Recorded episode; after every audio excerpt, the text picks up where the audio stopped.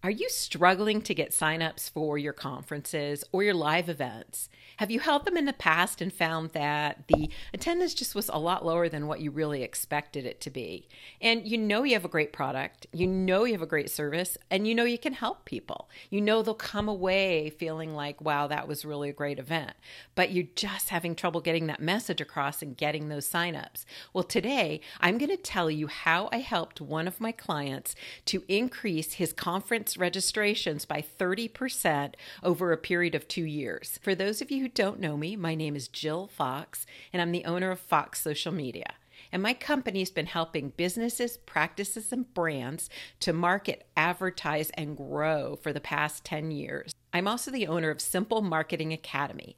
This is where people who have very small businesses and can't afford those done for you services to come and learn how to market their businesses very simply, very quickly, and on a very small budget. So let's get started.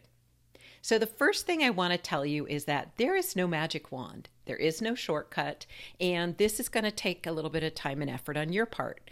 Um, it shouldn't be crazy amounts of time, and you don't have to go over the top with this, but these are the tips that I would give you. And um, these are also the things that we did. I want you to know every step we did for my particular client who holds medical conferences um, to increase his registrations.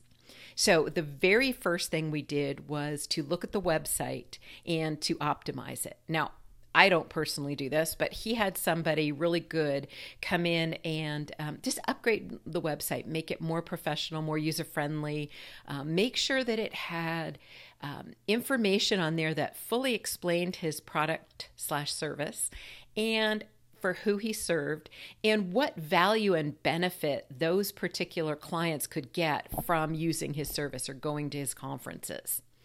The other thing that is important is to have um, links to your social media on there so that people can follow you in different spots and kind of check you out in different areas on different platforms. Also helps your search engine optimization as well. So, the other thing that I like to make sure you have is above the fold. That means prior to scrolling. So if I just type in your website in the search bar and hit enter, and I don't scroll one bit, I see some sort of a way to either contact you, ask a question, download a PDF, or or get in touch with you somehow to learn more or get more information about your product or service.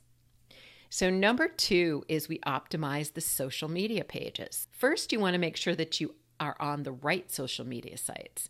So for him, we are on LinkedIn, Facebook, and YouTube. And those seem to be the best ones for his particular type of business, meaning the majority of his clients are there. Really, the majority of his clients are on LinkedIn. That is the ideal number one platform for anybody that's B2B we made sure that those pages were completely optimized. And again, good photos, um, uh, you the logo is the profile picture across the board. We try to keep the name standard across the board. Um, we also want to make sure that again, there's information about who you serve, what you do, and how you can help those people. In other words, what is the benefit of using your product or service? Number three is to create content. So, this is so important. Again, it helps your SEO, your search engine optimization. It helps with that.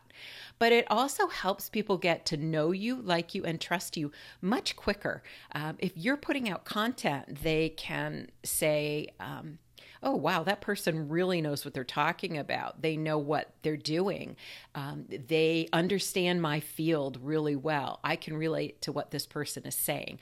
So that is a big step in one, spreading your message, and two, helping people get to know, like, and trust you. And I especially love video for that because you get to see the person and see their body language as well as hearing their voice. And, um, you know, you can show other information in videos as well, not just yourself. You can show slides and um, images and all kinds of different things. Okay, so next thing you need to do is share that content. You're going to share it if it's a blog on your website. Um, you're going to share videos on YouTube. You're going to share all of your content on social media. And you're going to just have your um, employees shared as well. So if you post something on your company LinkedIn page, you want to share that to your personal page and you want to ask your employees to do the same. Again, you're really spreading the message quicker. The next thing we did from day one when I started working with this company is I would reach out to, oh gosh, back then it was a lot more. LinkedIn slowed it down, but um, I think it was like a hundred or so of his ideal clients and customers, the perfect person that can benefit from his conferences and try to connect with them. Just send them a LinkedIn connection request. Um, this worked tremendously well. We also uploaded his entire email list, which, you know, then wasn't quite as large as it is now, but he's worked hard to build it. So we uploaded that list and reached out to all of those people to connect. So to date, he has almost 28,000 LinkedIn connections. And I'm not talking about anybody, I'm talking about people that are his absolute ideal, perfect uh, clients to come to this conference. The next thing you want to do is to build an email list. We always want to be able to reach out to people via email. Remember, social media is not the ideal way to connect with people. Um, it's the ideal way for them to check you out, to maybe ask a quick question, see you in a scroll, see it, an ad. But when you just have a, a post put up, the social media network algorithms prevent most of the people who follow you from seeing it. It's sad. I mean, even Facebook's down to like 1% of the people who follow you see your organic posts. Um, so you also want to own your traffic. You want to you want to be able to communicate to those people whenever you can do that. So you want to send out emails. Um, if it's hard to know what to send, I'm going to tell you two things. One is send each piece of content you create because it should all be beneficial to those individuals. And number two is any information about your conference, including discounts, which is the next thing on my list. So, offer a discount, offer an early bird discount. Get those people in. Use a code. So, you're going to use a code that says Facebook 15. And when they put that in, you know that they saw that particular post on Facebook or that particular ad on Facebook. That's how you can identify the traffic very simply. The next thing I want you to do is post any images, photos, and especially videos that you have from prior conferences. Get that information up, especially on YouTube, and then share that to social media.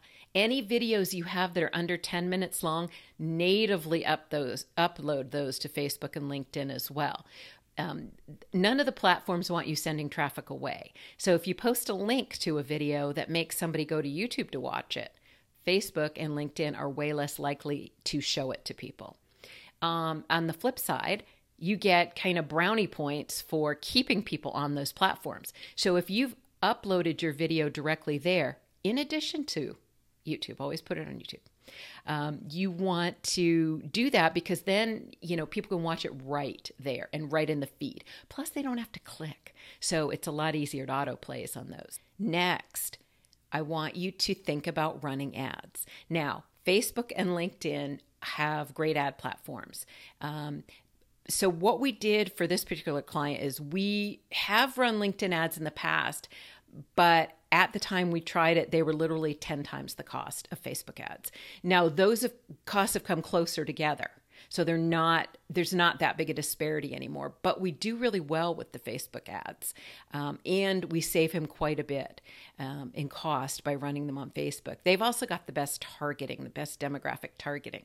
So with all of the changes in the privacy laws, the Google privacy laws, the iOS, um, Apple's update that um, has changed how much we can track people you want to use demographic targeting, interest targeting. That means you want to say, my ideal um, goer, my ideal um, conference goer is a physician, um, has their own practice, is um, in this particular location, is in this specialty, uh, is interested in this particular type of medicine. You know, you want to fill in all that information when you create your audience, making sure that you are reaching out to the people out there that are your perfect ideal target to attend your conference.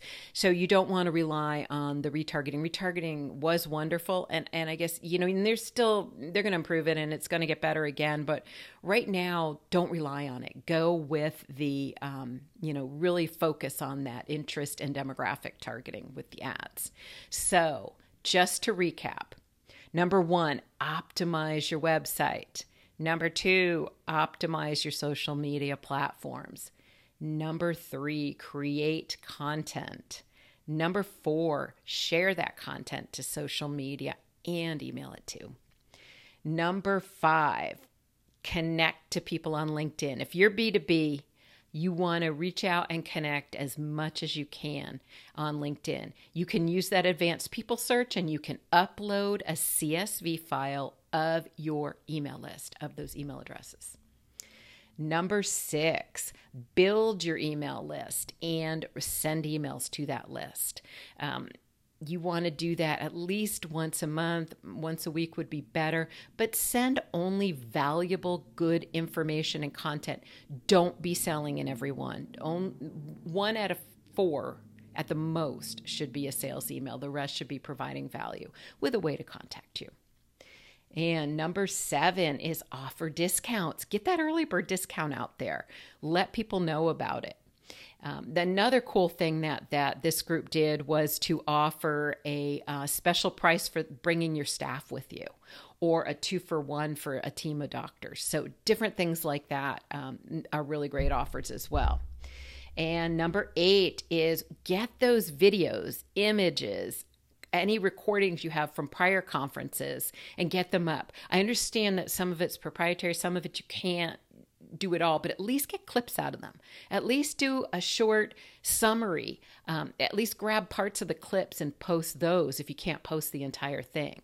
Um, that really helps as well. And add your videos to YouTube. That is number eight. Add those videos to YouTube.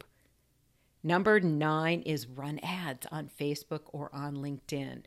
So I hope that this information is helpful to you.